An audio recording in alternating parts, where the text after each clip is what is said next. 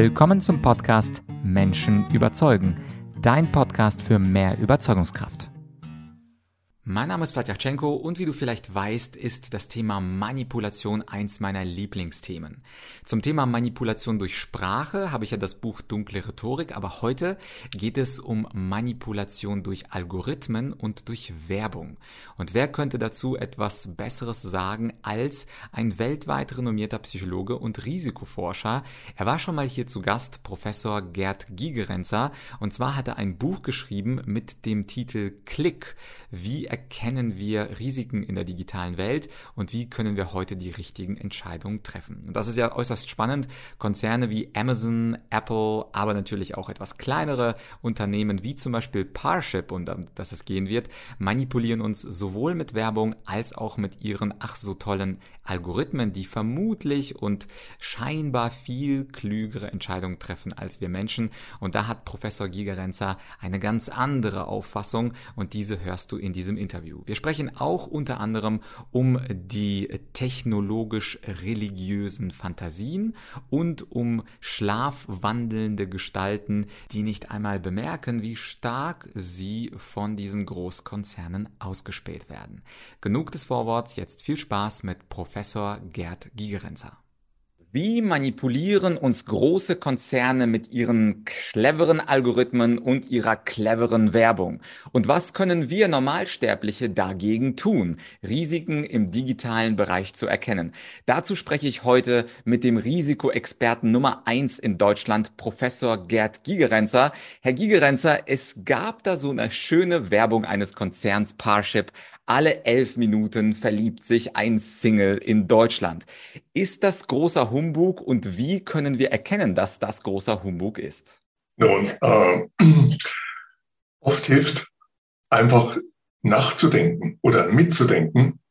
Und offensichtlich ist diese Werbung sehr erfolgreich, aber alle elf Minuten verliebt sich ein Single. Gut, also man braucht eigentlich zwei dazu, aber vergessen wir das mal. Hm? Äh, elf Minuten, ja. In einer Stunde sind es etwa sechs. Am Tag sind es etwa 144. Und im Jahr, wenn Sie das mit 350 multiplizieren, dann kommen Sie auf eine Zahl von etwa 50.000. Verlieben sich, laut Parship, per Jahr.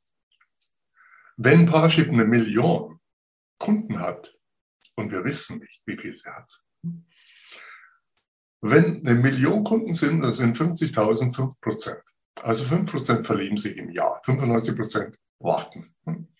Und Sie können sich äh, leicht vorstellen, dass Sie vielleicht 10 Jahre äh, zahlen und warten, bis Sie eine 50 Prozent Chance haben. Also in vielen Bereichen, auch im digitalen Bereich, lohnt sich etwas mitzudenken.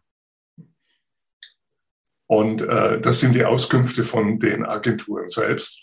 Und ich habe das für einige andere kontrolliert und äh, das kommt immer im Wesentlichen auf das Gleiche raus.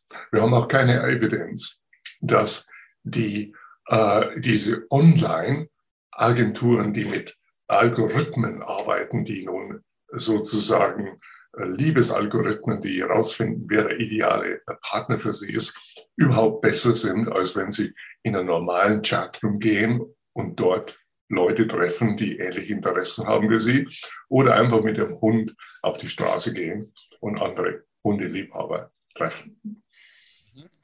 Und Sie haben ja in Ihrem Buch, äh, in dem Buch Klick, was ich durchgelesen habe in Vorbereitung auf dieses Interview, auch noch ein schönes Detail zu Parship äh, geschrieben. Und zwar, dieses Verlieben bezieht sich in Wirklichkeit darauf, dass ein Premium-Mitglied sich abmeldet. Ja. Das bedeutet aber auch gleichzeitig, wenn man mitdenkt, äh, er könnte sich ja auch in der Bar oder über einen Chatraum verliebt haben und nicht unbedingt über, über Parship. Ist das nicht fieseste Manipulation?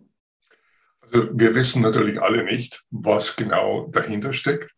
Und die äh, Online-Partnership-Agenturen, die zeichnen sich auch nicht durch Transparenz aus. Ich habe zum Beispiel mit einer Agentur Kontakt aufgenommen, äh, während ich das Buch schrieb, und äh, äh, um ein Interview gebeten. Und dann hat man mir gesagt, bitte reichen Sie, Herr Gigerenzer, die äh, die äh, Fragen vorher schriftlich ein. Dann habe ich zehn Fragen eingereicht zu Fragen wie zum Beispiel, wie viele Kunden haben Sie denn wirklich? Wie viele zahlende Kunden? Und wie stellen Sie denn fest, ja, was verlieben heißt am Ende? Die Antwort war, also äh, fünf Ihrer Fragen beantwortet nicht. Das waren diejenigen, die ich jetzt gerade habe. Alles, was man, wo man den Erfolg messen konnte. Und auf die Antworten auf die anderen fünf warte ich immer noch. Okay, ja, das sagt ja auch schon einiges aus über, über Parship. Aber ich fand das auf jeden Fall sehr spannend, was Sie jetzt gerade auch gemacht haben, dieses Mitdenken, was wir häufig nicht tun. Also elf Minuten hochzurechnen, wie viel verlieben sich in einer Stunde, wie viel verlieben sich an einem Tag, dann mal 365 nehmen. Das war ja eine kleine mathematische Rechnung, die eigentlich jeder von uns, der zehn Klassen besucht hat, relativ leicht machen kann. Und auch diese kurze Info, wie viele Parship-Mitglieder gibt es, das kann man ja bei Statista auch sehr schnell eingeben, weil Parship ist ja eins der großen Anbieter. Insofern das, was jetzt einigen von uns so magisch erscheinen könnte, Herr Gigerenzer, ist ja in Wirklichkeit eine kleine mathematische Rechnung. Wenn wir uns also trauen, unser Gehirn zu benutzen, dann schaffen wir das auch, oder? Das wäre auch Ihre Botschaft. Ja, also ich glaube, wir haben ja ein Gehirn für einen bestimmten Zweck. Und das zu benutzen, haben wir oft, wie Sie sagen, äh, verlernt. Und die Leute kommen gar nicht auf die Idee. Und natürlich ist auch gerade Werbung so von hochbezahlten Leuten, von Psychologen, die ich oft selber ausgebildet habe, ja, so gemacht, ja, dass sie eben drauf reinfallen, wenn sie nicht nachdenken. Mhm. Ja, aber das war ein äh, guter und lustiger Hinweis. Für irgendwas ist ja die Birne uns mitgegeben worden. Und äh, spannend ist ja auch, das erwähnen Sie auch im Buch, äh, viele Leute sprechen von schlauen Algorithmen, dass also Computer immer schlauere Vorhersagen machen können. Aber nicht mhm. häufig sprechen Menschen von schlaueren Menschen und wie wir es schaffen können, uns ein bisschen schlauer zu machen. Und Ihre Bücher helfen dabei. Also aus diesem Buch Klick habe ich viel mitgenommen, auch aus dem ersten Buch, ähm, was Sie geschrieben haben zum Thema Risiko habe ich auch viel mitgenommen. Und falls das, äh, lieber Zuschauer, dein erstes Interview ist, das äh, andere Interview ist dann oben nochmal verlinkt zu dem Thema, sind wir alle zahlenblind beim äh, Thema Corona. Vielleicht gehen wir ein Stückchen weiter, äh, wie uns Konzerne manipulieren. Ich habe auch aus diesem Buch Klick mitgenommen, dass es so eine Art Studie gab mit 500 großen Unternehmen. Und zwar wurden ihre AGBs mal durchleuchtet. Wie kompliziert sind die AGBs von Uber und Amazon und Apple? Und äh, da hatten sie geschrieben, dass äh, sie auf wissenschaftlichem Niveau äh, geschrieben sind und 70 Prozent der Sätze über 25 Wörter beinhalten. Also unglaublich lange verschachtelte Sätze, die wahrscheinlich nicht mal ein normaler Anwalt versteht. Geht es auch in Richtung Manipulation der Bürger und wir sollten eigentlich gar nicht mitbekommen, was wir da an Daten geben und was mit diesen Daten passiert? Ja, also zum Teil sind äh, äh Tech-Konzerne und auch Regierungen nicht immer interessiert, mündige Bürger zu haben, sondern man versucht, uns zu manipulieren. Und äh, das halte ich etwas, was Sie beschrieben haben, äh, was schon an die Grenze unserer Würde geht. Hm? Nämlich, äh, wir sollten uns diese AGBs durchlesen und wir sind rechtlich daran gebunden, aber sie sind so geschrieben, und der Staat lässt das auch zu, der Gesetzgeber, dass wir sie gar nicht verstehen können. Also die fast alle von diesen allgemeinen Geschäftsbedingungen, die sie binden, ja, äh, äh, die sind so geschrieben, dass man äh, einen akademischen Text lesen muss. Und außerdem sind sie so lange und so viele, dass wir gar nicht die Zeit dafür haben, das alles durchzulesen. Also man müsste im Jahr geschätzt äh, vier Wochen damit verbringen, alle diese Datenschutzerklärungen und alle diese Privatheitserklärungen durchzulesen, weil sie einfach zu lang und zu schwierig sind. Das sollte nicht zulässig sein. Hier müssen entweder die Tech-Firmen selbst äh, äh, etwas tun oder der Gesetzgeber muss einkommen oder die Nutzer müssen hier protestieren. Ja, und äh, gleichzeitig äh, sind die Nutzer auch diejenigen, die sehr nachlässig mit ihren Daten umgehen und die lieber sich einen Finger abschneiden würden, als auf das Smartphone zu verzichten. Äh, es ist also so, dass wir zwar manipuliert werden von den Regierungen, von den Konzernen, aber uns auch durchaus gerne manipulieren lassen, wenn wir dafür die schöne Welt von Amazon, Instagram und wie sie alle heißen nutzen können. Jetzt sind Sie ja Risikoforscher und äh, sind ja nicht erst seit gestern darin bemüht, Menschen in ihrer Risikokompetenz auszubilden mit Ihren Büchern, mit Ihren Vorträgen, mit Ihrer wissenschaftlichen Arbeit. Haben Sie denn überhaupt noch Hoffnung für die Homo sapiens, dass wir irgendwann mal tatsächlich unsere Birne nutzen und unsere Regierungen dazu zwingen, transparenter mit den AGBs zu sein und auch mit den Gesetzen zu sein? Oder sind wir eigentlich dazu verdammt, an dieses, Sie haben das in Ihrem Buch äh, genannt, äh, Maschinen Maschine über Mensch Argument, daran zu glauben, dass die Maschinen schon alles für uns tun, dass die Algorithmen sowieso schlauer sind als wir alle. Und diese Gläubigkeit und diese Unterwürfigkeit über die schlauen Algorithmen sich gar nicht mehr aufhalten lässt, auch nicht durch ihre Tätigkeit? Also ich bin von Natur aus optimistisch. Und ich glaube auch, dass wenn wir die digitale Innovationen und die Techniken genießen möchten, dann müssen wir eben nicht nur Technik smart machen, sondern auch Menschen smart machen. Und die Gefahr ist nicht so, dass diese äh, Superintelligenz kommt oder dass die Google alles besser weiß als wir. Das ist nicht so, sondern die Gefahr ist, dass wir aufhören zu denken und auch unsere Werte sozusagen nicht mehr äh, beschützen. Also Privatheit ist ein Wert.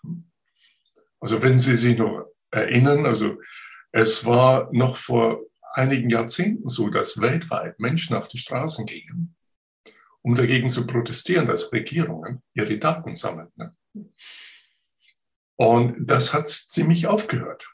Man ist bereit, die Daten wegzugeben, nur um nichts zu bezahlen zu müssen für Google Facebook, jetzt Meta und andere Dienste. Und äh, das ändert sich. Die Menschen werden immer ja, mehr bereit, äh, zum Beispiel sich überwachen zu lassen. Also ein Smart Home bietet ihnen ja nicht sehr viel, außer dass sie überwacht werden. Eine Smart äh, Puppe äh, wie äh, äh für für, für Kinder hm, äh, ist heute schon eine Puppe, die äh, das Gespräch, was zum Beispiel das kleine Mädchen mit ihrer Puppe führt, aufzeichnet. Und äh, das analysieren lässt, um herauszufinden, welche Werbung man dem Kind schaltet oder auch den Eltern weitergibt, sodass sie abhören können, was hat. Und die Gefahr ist hier einerseits, dass wir Schlafwandeln in die Überwachung gehen. Und die noch größere Gefahr ist, dass der Begriff, dass die ganze Idee, dass man überwacht wird, zum Normalen wird. Also die, das kleine Mädchen, das nun entdeckt, dass ihre äh, Smart Doll hm, alles aufzeichnet und weiterleitet, was sie tut äh, wird einen Vertrauensbruch äh, bekommen in Bezug auf die Eltern oder auf die Puppe. Aber das noch Schlimmere, was passieren kann, ist, dass es diesen Bruch gar nicht mehr spürt, weil es in einer Welt aufwacht, wo jeder überwacht wird, wo alles aufgezeichnet wird, sozusagen Stasi überall. Mhm nur eben freiwillig geduldete und sogar ja. geliebte Stasi, weil die Stasi uns natürlich die Infos gibt, mit der wir die Tochter besser verstehen können und mit der die Konzerne uns besser verstehen können und unsere Wünsche. Und dazu habe ich auch einen spannenden Begriff in Ihrem Buch gelesen. Also irgendwo hier in der Mitte schreiben Sie vom sogenannten technologischen Paternalismus. Und diesen Begriff fand ich sehr interessant. Also Paternalismus, das kennen vielleicht einige, das ist ja diese Idee, dass der Pater, der Vater, Vater, die Eltern für einen schon sorgen werden. Und technologischer Paternalismus bedeutet, dass schon diese großen Konzerne eigentlich äh, das Gute für uns möchten. Google hatte ja auch äh, selber als einer der größten Konzerne der Welt diesen Spruch Don't be evil als Unternehmensmotto, also sei nicht böse. Und das könnte ja den Eindruck erwecken, dass diese großen Technologiekonzerne ja eigentlich uns nur Gutes wollen. Sie wollen uns immer die passende Werbung ausspielen, sie wollen uns die passenden Nachrichten ausspielen, sie wollen uns zeigen, was unsere Tochter, die ständig durch die Smart Doll beobachtet wird, was die Tochter wirklich in dem Moment braucht. Aber die Frage ist, ist dieser technologische Paternalismus gut für uns oder gut für die Konzerne da oben? Ja, also äh, Paternalismus ist die Idee, dass es Menschen gibt, die einfach wissen, was sie wollen und dafür sorgen, dass sie das tun. Wir müssen sehen, wir haben Jahrhunderte in Paternalismus gelebt. In einem Untertanentum, wo die Menschen es als natürlich empfanden, dass sie unten sind und dass die oben entscheiden, was man tut. Und Demokratie ist die Idee, dass dem nicht so sein soll. Dennoch gehen viele auch nicht mal zum Wählen, auch in Deutschland nicht. In den USA ist es noch schlimmer. Und der technologische Paternalismus ist die Idee, dass die Tech-Konzerne oder Algorithmen besser wissen, was sie wirklich wollen und brauchen und sie eigentlich nur passiv das ausführen sollten. Also Googles Eric Schmidt hat einmal gesagt, er stellt sich das so vor, dass sie am Morgen aufwachen und dann Google fragen, was soll ich heute tun? Und Google weiß es besser als sie selbst, also tun sie das. Und die, äh, die, diese ganze Idee einer Superintelligenz, also dass ihre, ihr persönlicher digitaler Assistent, sagen wir mal Alexa, irgendwann mal sich äh, in, äh, zu einer Superintelligenz ausbildet, die alles besser weiß als sie und ihnen sagt, was sie tun sollen heute und ihr Leben plant und alles besser weiß als sie. Und irgendwann geben sie auf, äh, ihre Entscheidungen noch selber zu treffen und sie warten einfach nur, was Alexa sagt. Und dann tun sie das. Und das ist ja zum Teil schon heute so. Also auf YouTube wissen wir, dass äh, etwa 70 Prozent aller Videos, die angesehen werden, nicht mehr selbst gewählt werden sondern die kommen aus dem Empfehlungsalgorithmen. Und Menschen machen das, was ihnen der Algorithmus empfiehlt.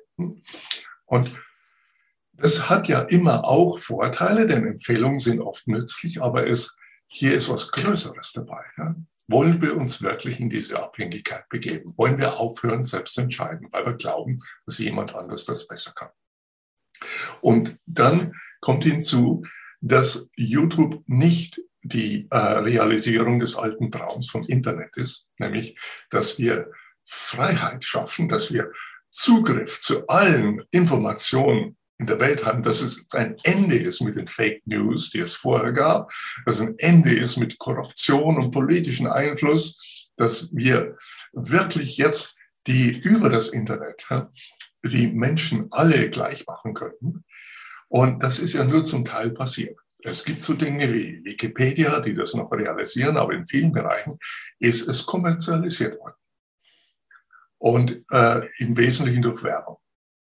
Das heißt, die Menschen sind nicht mehr selbst die Kunden, sondern sie sind die Ware, weil sie nichts bezahlen. Und das, wie Sie gesagt haben, es gibt ein Paradox, das heißt das Privatheitsparadox. Also den Umfragen, die ich gemacht habe in Deutschland, äh, sagen die meisten Deutschen auf die Frage, was beunruhigt sie am meisten in der digitalen Welt? Ja, dass meine Daten ne, weitergehen und ich weiß nicht wohin und weiß nicht, was damit gemacht wird und wer sie bekommt.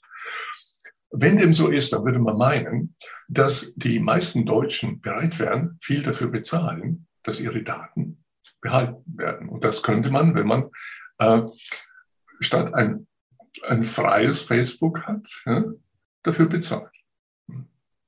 Also, dass man, so wie man Kaffee bezahlt man ja auch für seinen Kaffee. Ja. Und äh, nicht, äh, Und man möchte keinen freien Kaffee, wenn man gleichzeitig abgehört wird die ganze Zeit. So. Äh, äh, wir haben in einer Untersuchung eine repräsentative Stichprobe von Deutschen gefragt. Wie viel wären sie denn bereit äh, zu zahlen, wenn sie für alle sozialen Medien zahlen könnten? Also wie viel pro Monat? Also für Netflix zahlen sie ja, 10 bis 20 Euro, je nachdem. Subskription als Beispiel pro Monat. Was meinen Sie? Was sind die Deutschen bereit? Zugleich ist das ihre größte Angst. Nun, als ich die Ergebnisse gesehen habe, war ich wirklich schockiert. Hätte ich nie erwartet. 75 Prozent der Deutschen sagten, ich bin nicht bereit, einen einzigen Cent zu bezahlen, damit meine Daten da bleiben. Und 25 Prozent waren bereit, etwas zu zahlen. Das nennt man das Privatheitsparadox. Und das gibt es nicht nur in Deutschland, sondern es gibt es im Wesentlichen in westlichen Ländern und Commonwealths. Und es gibt es weniger in Asien, China oder in den Arabischen Emiraten. Dort hat man mehr Bewusstsein, was mit einem Daten passieren kann. Und hinzu ja, kommt die, wenn ich sage, Hinzu kommt die Illusion, dass viele denken, ja, das sind ja nur Tech-Konzerne und das ist nicht der Staat.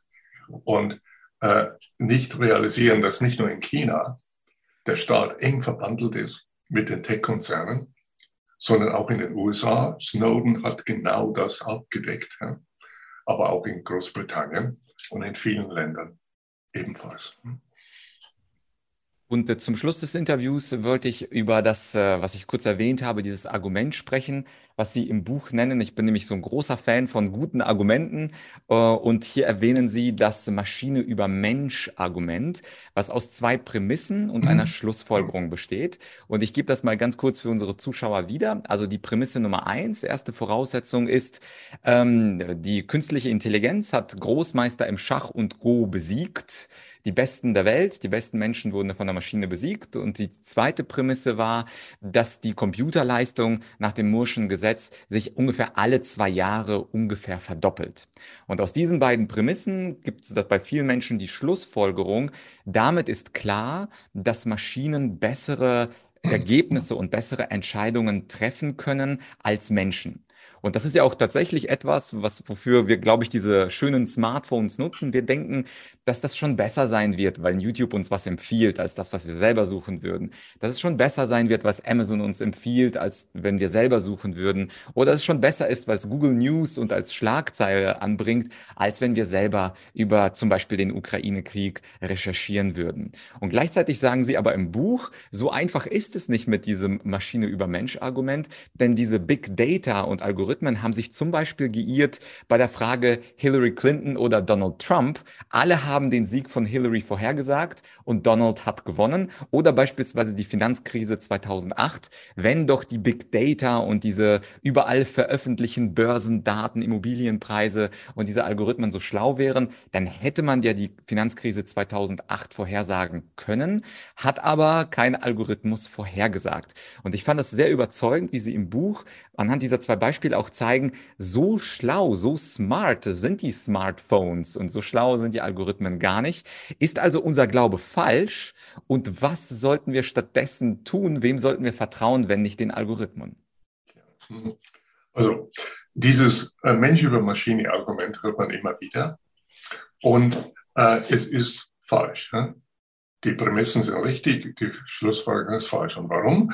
Weil also äh, Algorithmen und Big Data, die äh, lösen eine Klasse von Problemen, aber nicht alle. Also das kann man so sehen, ich nenne das das Prinzip der stabilen Welt. Wenn eine Situation stabil ist, wo morgen wie gestern ist, dann sind Algorithmen in der Regel menschlichen Denken überlegen. Also Schach ist ein Beispiel, Go ist ein Beispiel. Da gelten die Regeln ewig. Aber wenn es um menschliches Verhalten geht und um Vorhersagen geht, in der wirklichen Welt, dann wird es schwierig. Also Wahlvorhersagen ist ein Beispiel.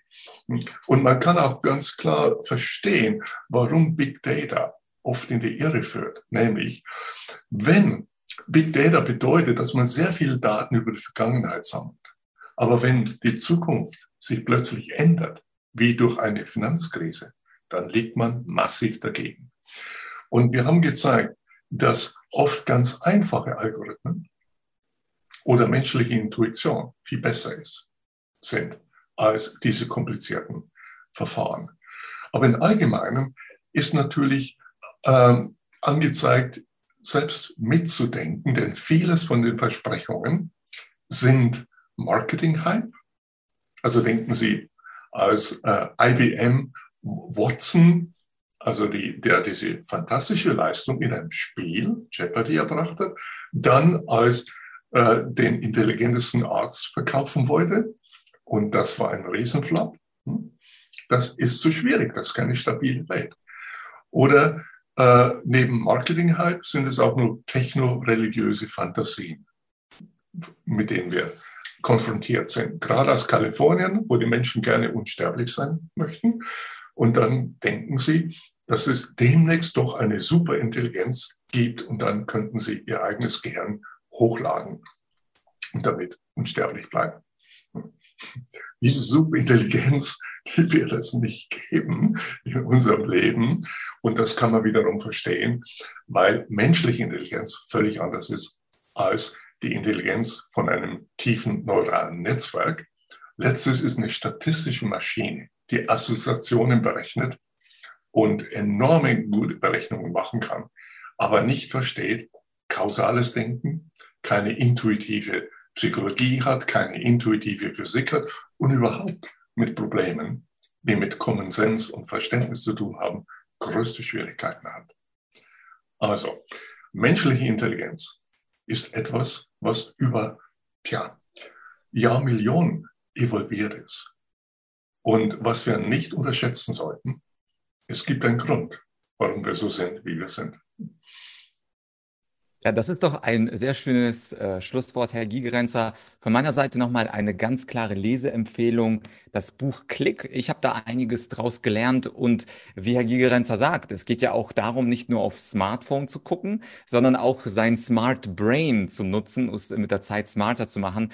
Und sowohl das erste Buch und das erste Interview, was hier nochmal oben verlinkt ist zum Thema Risiko, als auch dieses zweite Interview und das zweite Buch Klick, das hilft dir und mir dabei, lieber Zuschauer, dass wir ein bisschen smarter werden. Ja, das war also das zweite Interview mit Professor Gigerenzer. Ich finde, er ist ein toller Denker, er argumentiert absolut überzeugend. Wenn du das erste Interview nicht gehört hast, dann war das nochmal die Folge 327 mit dem Titel Bist du risikokompetent? Und wenn dich das Thema interessiert, also Manipulation durch Algorithmen, dann kann ich sein Buch Klick nur empfehlen. Das ist dann der erste Link in der Podcast-Beschreibung.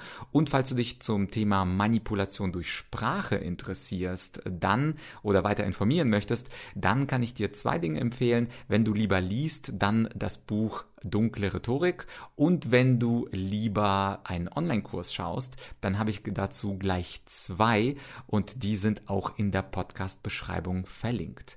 Das war's für heute. Bald gibt es natürlich wieder eine Folge. Wenn dir diese Folge gefallen hat, dann könntest du eins von zwei Dingen tun. Entweder diese Folge an einen Freund, eine Freundin weiterleiten, damit auch sie oder er lernt, äh, sich der komischen Manipulationen und unsichtbaren Algorithmen, dass sie sich dagegen besser wehren kann. Und Ding Nummer zwei, du könntest sogar in Erwägung ziehen, diesen Podcast auf Spotify oder Apple Podcasts mit fünf Sternen zu bewerten und einen kleinen Satz an Rezension zu schreiben. Ich freue mich nämlich immer wieder, da was Schönes von dir zu lesen. Das war's also für heute. Bis bald, dein Vlad.